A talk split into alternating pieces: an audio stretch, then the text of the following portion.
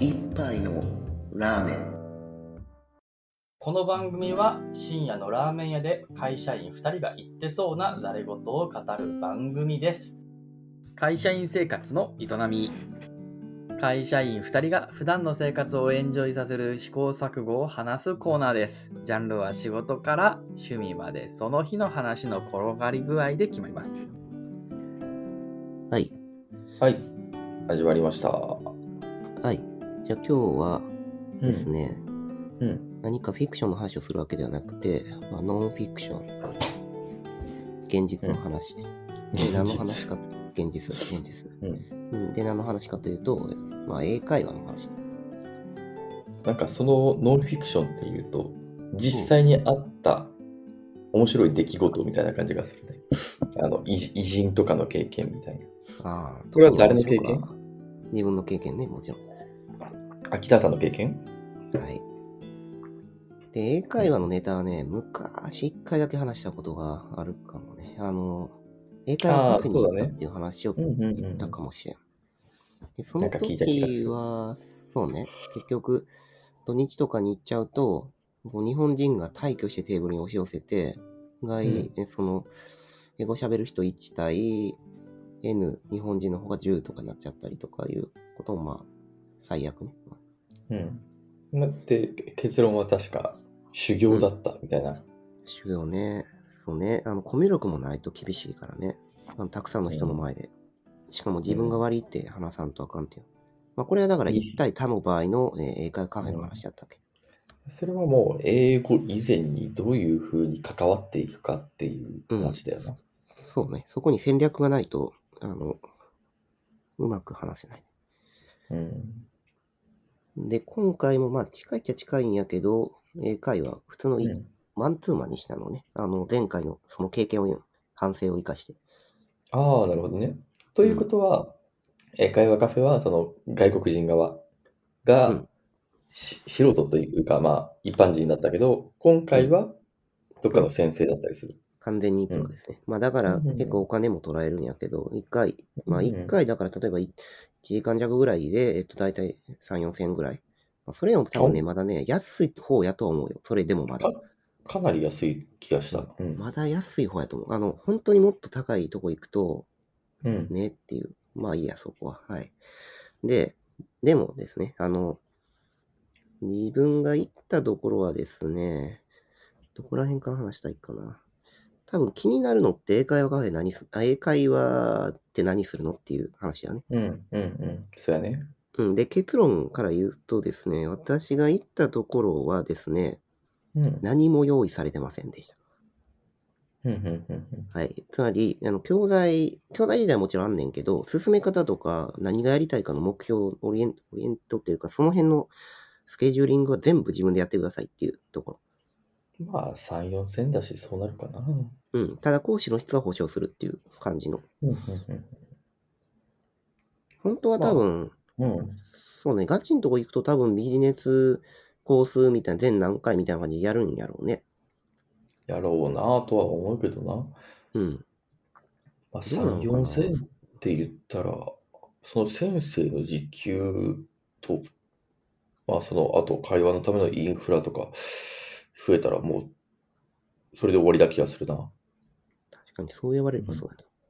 だから、なんか、うん、こう、教科書とか、そういう話はできない気がする。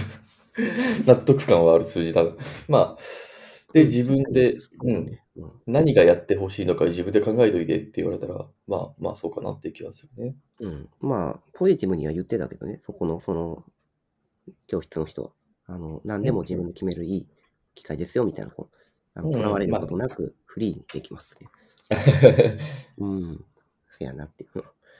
でね、実は話してなかったけど、オンラインの方で英会話やったこともあるのね。うんうんうん。そっちはね、それはあのよもっとレベル、うんレベルというか、お金が低いやつで、おあの、うんお金弱くなると、そのネイティブ、よくあるじゃん、なんか英会話ってネイティブを売りにしてますとか、まあまあそうじゃないパターンだから、その、なんか例えばフィリピンの方とかだと、もうちょっと値段が。上がったりうんうんうんで、そっちだとね、一応ね、カリキュラムはあっったのよ。オンラインでやってた時の。あ、だそうなんだけどねね。、結局、カルクラムのにいくら沿ってやっても成長全く感じられなかったからやめたんだよ。うん。うんだからまあ今回はまあフリーって言われて、まあその方がいいかと思ったところもあるな。うんうん英会話はね、うん、多分自分のペースでやった方がいい気がする。そうやね。うん、あの変に教材に縛られるより。まあね多分さ、うん、うん。復習の時間とかその取れないじゃない？予習復習がっちりみたいな。うんうんうん。うん、だからなんか教材、なんか教材があった方がいいのかなとか一瞬思うかもしれんけど、なんかむしろね、教材があった方がやんない、やんないかなっていう。うん。あの、必要最低限しか本当にやんないっていうところがあって。私もそれに同意だな。うん。だから完全に自由にされると、自分はどうやって使ってるかっていうと、まあ他の人はどうやってるか知らんけど、うんまあ基本的にはだから、あの、うんトピックの方はこっちで決めていく感じだね。その一週間ごとに。うんうんで、決めたトピックに対して何を話すのかっていうのを、まあ先にその、英語記事かなんかを読んどいて、で、自分でまとめてここ話そうみたいな感じでチェックして、うん。うんうんうん。で、まあ、多少はシミュレーションするけどね、その、ここがうんこういう話し方で落とすかみたいな。うんで、えーっと、いざ勝負みたいな感じになるね。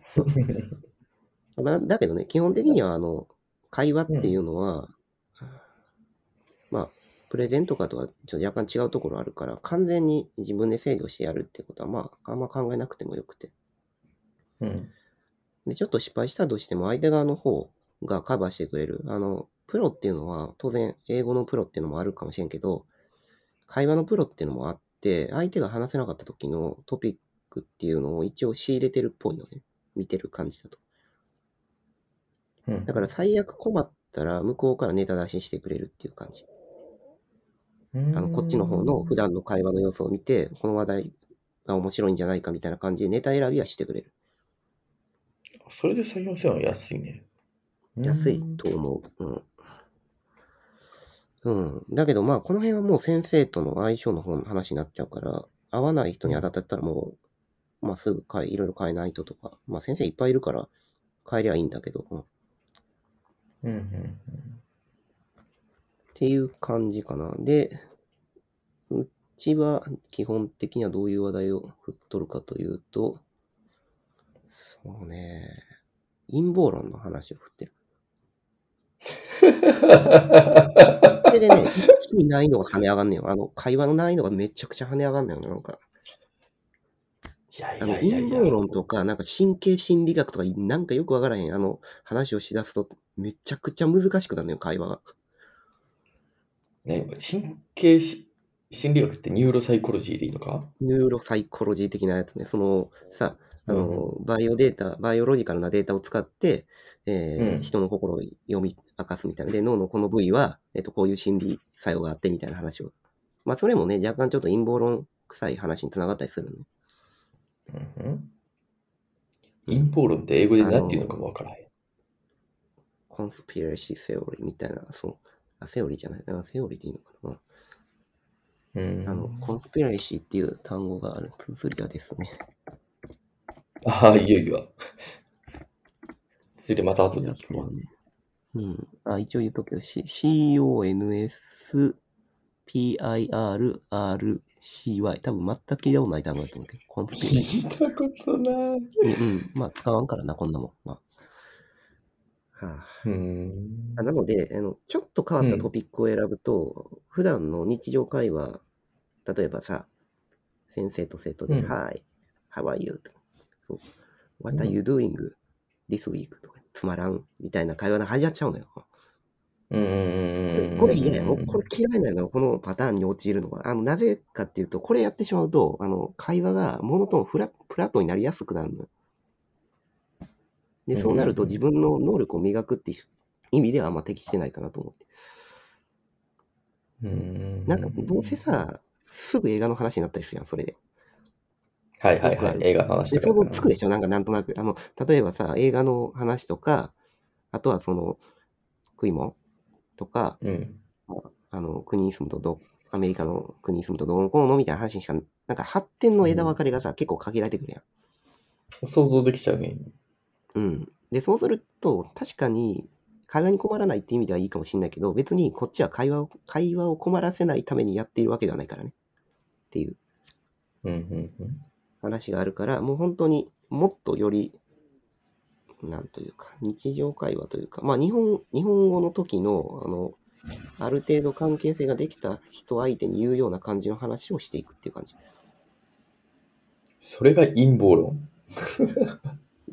いや、なんか、いや、なんか向こうも結構好きやったねんよ。なんか、なんか聞いてたら、なんかいろいろ、なんか FBI がなんか、あの、ファックファックみたいなことなんか言ってたから、なんか。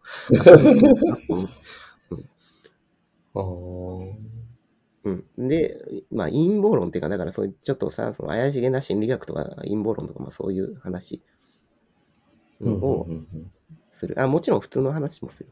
あれ、普通の話したことあったっけ？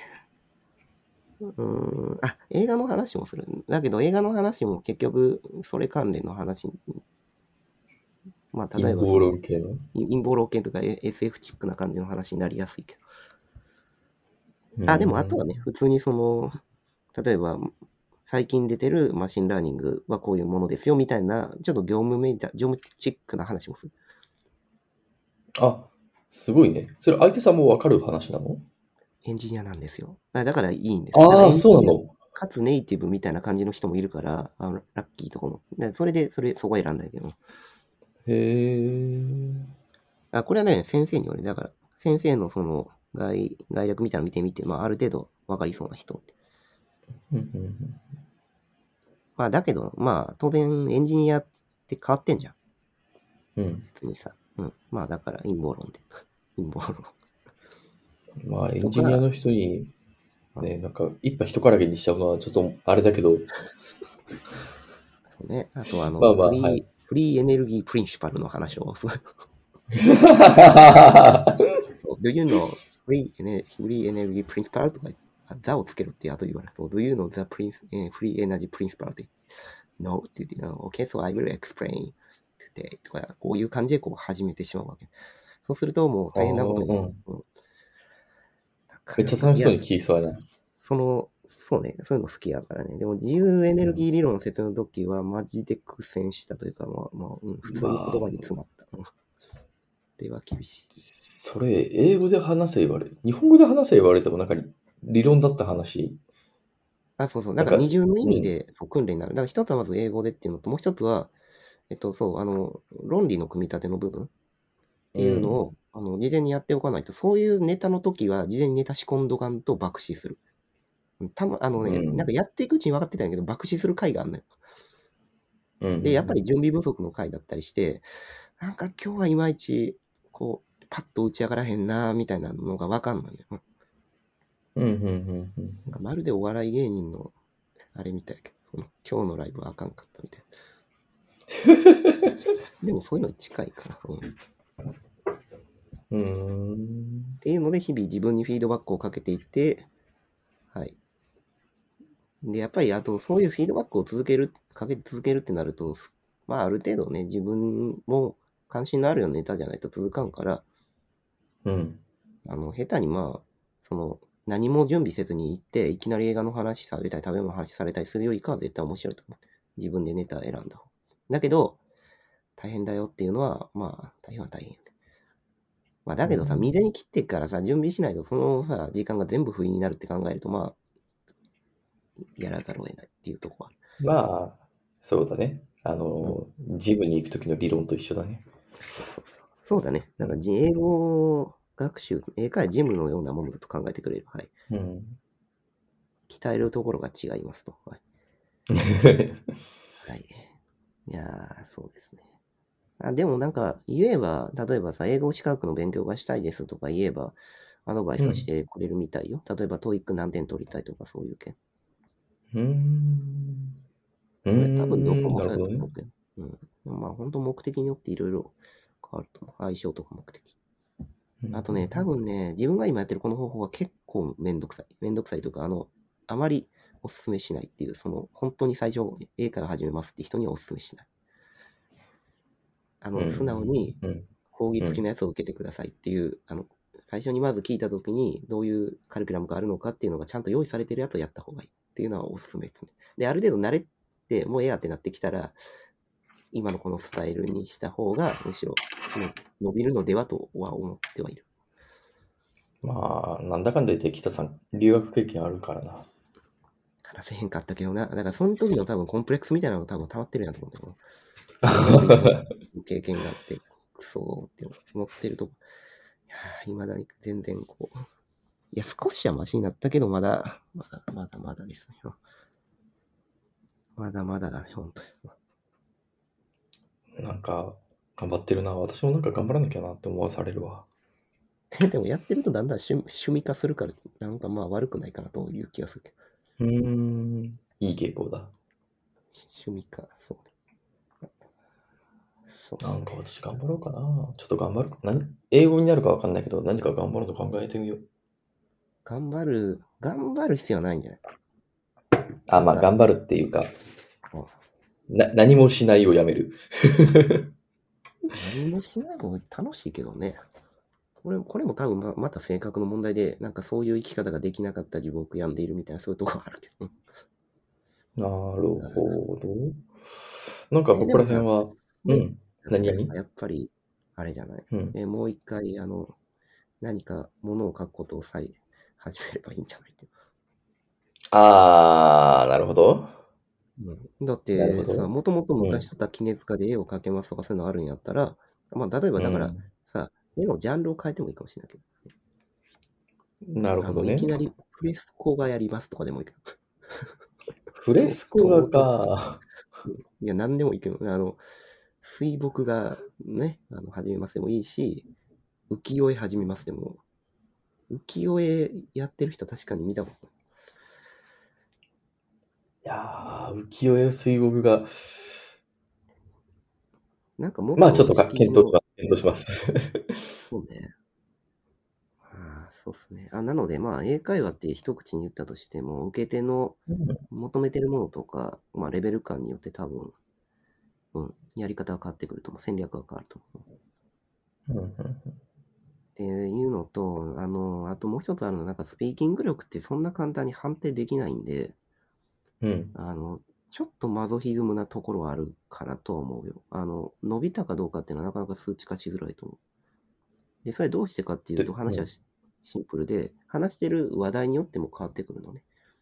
うんうんうん。で例えば普だと思械学習の話してたら、機械学習のところでは英語の単単語がすんなり出てきたりするから、ううん。結構話せたと思って、で、例えば次の回に、うん自由エネルギー理論の話をしたら全く話せなくなったりするわけね。うんうんうん。まあ、しこれ、この辺はだってもうドメインが変わってしまうと、うん、それに引きずられて知ってる英単語の数とか、そもそも日本語とか英語関係なくて、その物事について知ってる知識の量が変わっちゃうから、うん。まあ、なのでね、英語のスピーキングを全般的に鍛えるわ。鍛えてレベルアップしたとかそういうのを測るのはかなりむずいと思う。うんうんうん。だから自分が目指しているとことしては、今言ったその自分の好きなあー自由話題、ださまあ、インコンスピレーシーセオリーだったらそうそれできる。で、それと、あともう一つは仕事に関連しそうな機械学習系の話をこうバランスよく振っていって、えっと、そのドメインで、えーある程度力つけられるかどうかっていうのを、まあ、毎週終わった後に復習するみたいな感じになるね。だけど、定量的には厳しい、正直。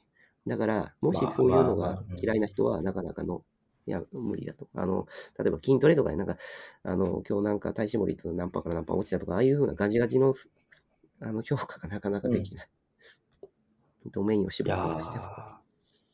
まあちょっと、それは本質じゃないと思うけど、一応ちょっと気になったから言うね。えー体脂肪率っていうのもかなり曖昧な数値なので、あれ、ガチガチに決まってないっす。えーあまあ、何パーがいいとか言われても分からんもんね。うん、そもそも仮に数字が正しかったとしても。まあ、いや、いや、大体10、まあ男だったら10から15の間ぐらいにいれば、みたいな感じだけどね。で、だんだん下がっていけば下がっていくほどいいっていうような感覚だけど、あのー下がりすぎてもよくないでしょ？結局。いや、あー下がりす、その人が求めてるのが何かだよね。まあ、うん鍛えてるのか痩せたいのかだとは思うけども、鍛えてるでも、いや、大体、うん下がりすぎっていうのは気にしなくていいかな。そうなんだ。じゃあ、とにかく10%を切ればいいってことね。あ、まあ、10%を切れるもんならな。うん。なるほど。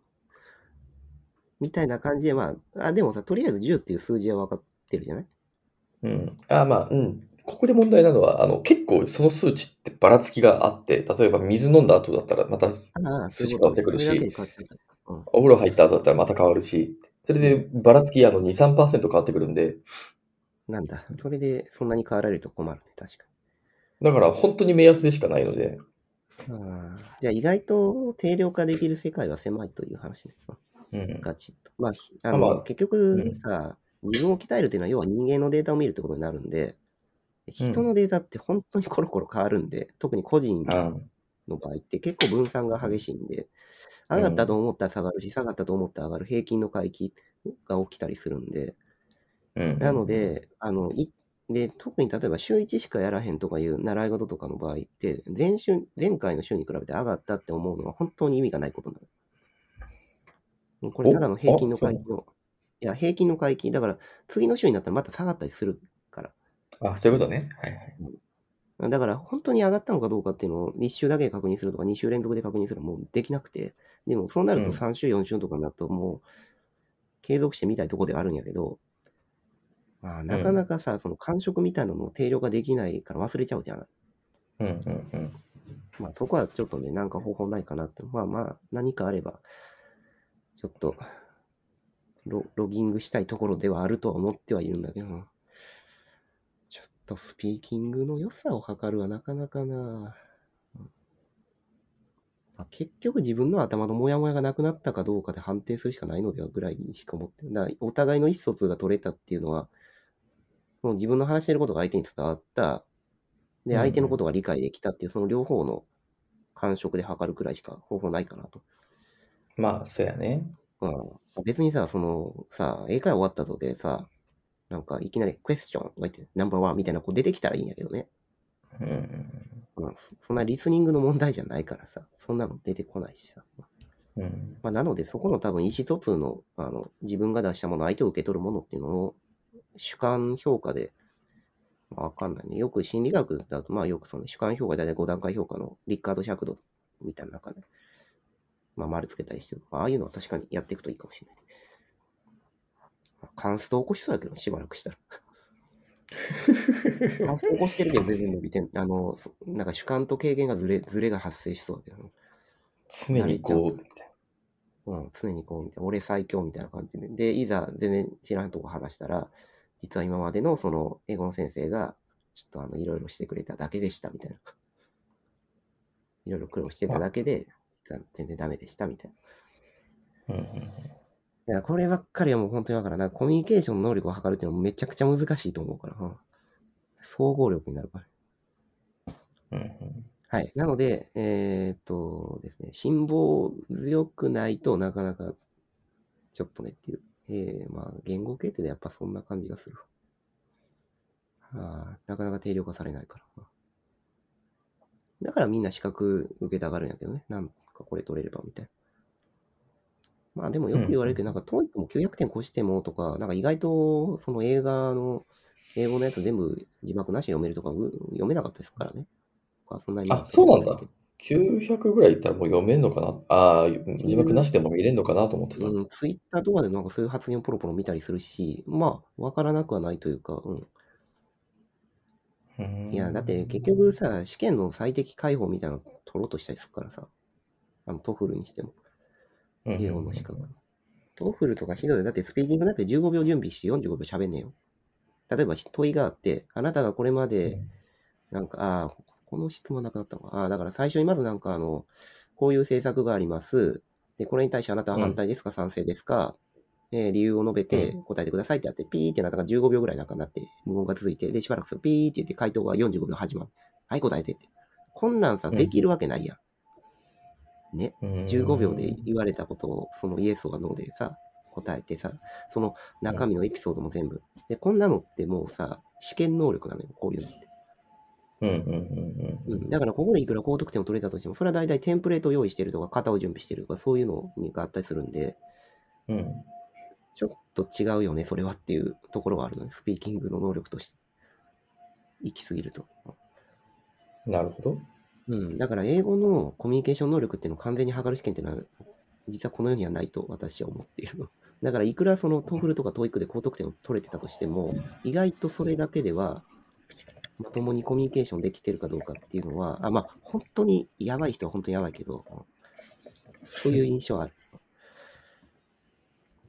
なるほどね。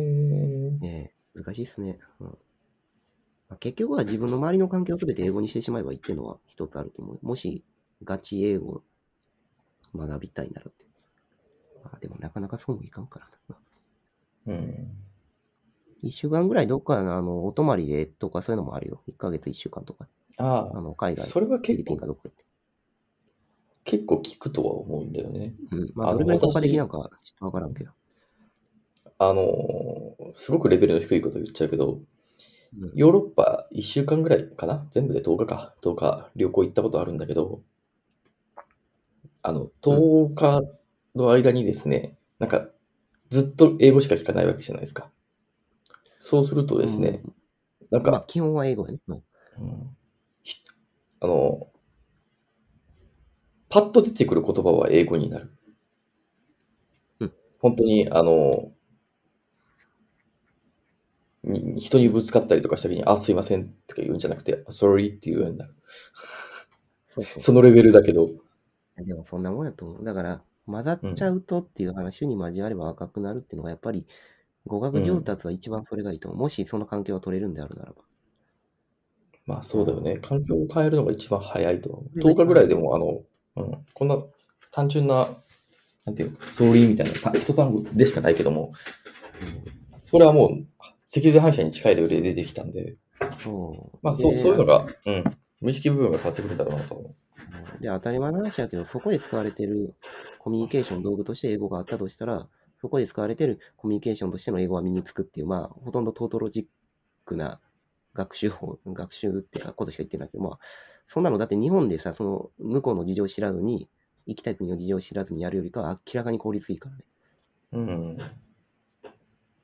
まあ、そこにローカライズされるっていう側面はあるけど、でも、まあ、全然その弊害よりは何もできないに比べる。いやー、だから一回時間取っていきたいってのは思ってるんやけどそんな時間、時間というか、なんか、いやはっきり目的を決めてみたいにぐらいまでいければね、もっと。今はまだちょっとそこまで落としきれてないところがあるから。うん。うん。はい。まあ、そういう感じなんで、まあ、もしまた、そうですね。この辺の話、聞きたいとかあれば、はい、続き話します。はい。うん。そうだね。じゃあ、またうん、英語がどれほど上達したのか、時間を空けてうんお話聞きたいと思います。そうね。はい。では、おしまい。はい。お疲れ様でした。